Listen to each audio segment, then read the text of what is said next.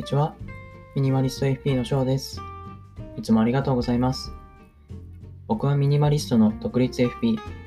そして Financial Independence Retire Early、FIRE を目指す投資家でもあります。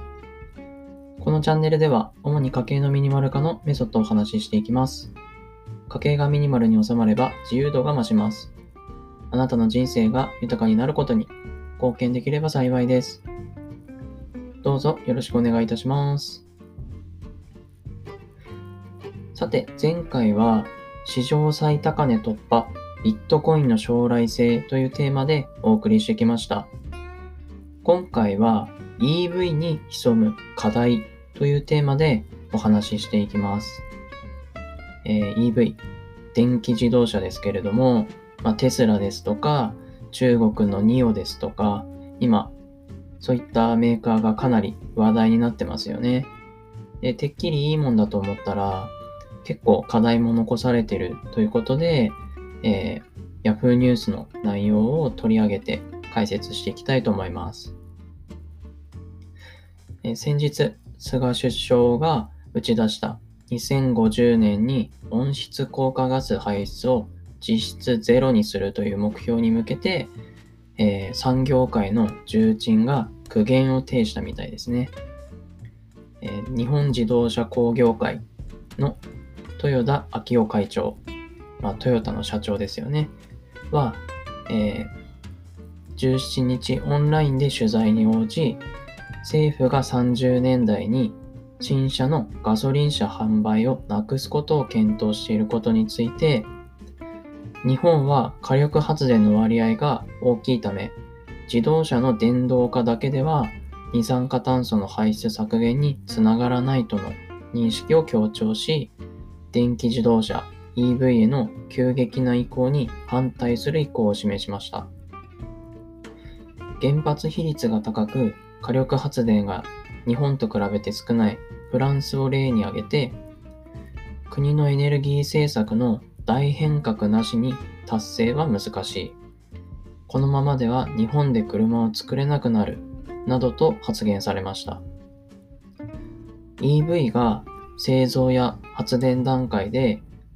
二酸化炭素を多く排出することに触れて、このことを理解した上で政治家の方はガソリン車なしと言っているのかと語気を強めました。ガソリン車の比率が高い軽自動車を地方では完全なライフラインとし、ガソリン車をなくすことでカーボンニュートラルに近づくと思われがちだが、今までの実績が無駄にならないように、日本の良さを維持することを応援してほしいと述べられました。一方、日本製鉄連盟の橋本英二会長、日本製鉄の社長さんですね、は17日の定例記者会見で、50年実質ゼロの目標の実現について、研究開発に10年、20年はかかり、個別企業として続けるのは無理だと述べられ、国の支援を求める考えを示しました。政府の目標達成には、自動車業界や鉄鋼業界の協力は不可欠になってきますね。財界総理と言われる経団連会長を輩出し、政府に対する発言力も強いトヨタや日鉄のトップから懸念が示されたことで、菅首相のゼロエミッションの考えは曲折も予想されます。といった内容でした。いや僕も電気自動車が開発段階で大量の CO2 を排出してしまうのは、えー、知らなかったんですよね。もうてっきり電気自動車って言ったらもう二酸化炭素とか、えー、排気ガスとかは出ないもんだと思ってたんですけれども、開発段階で出ちゃうんだったら、まあ、本末転倒なのかなっていうような意見ですね。まあ、こういうように表層だけを見ていると、まあ、気づかないというか、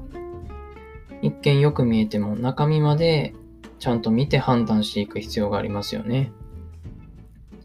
そして火力発電に頼ってしまう部分もずっと対策が必要と言われながらも結局火力発電にずっと頼ってますよね。まあ、太陽光ですとか風力、バイオマス、地熱発電などの再生可能エネルギーがもっと普及していくような流れができるといいですよね。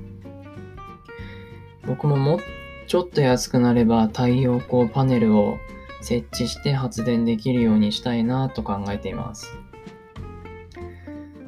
今回は EV に潜む課題というテーマでお送りしてきました。参考になれば幸いです。今回は以上になります。ご視聴ありがとうございました。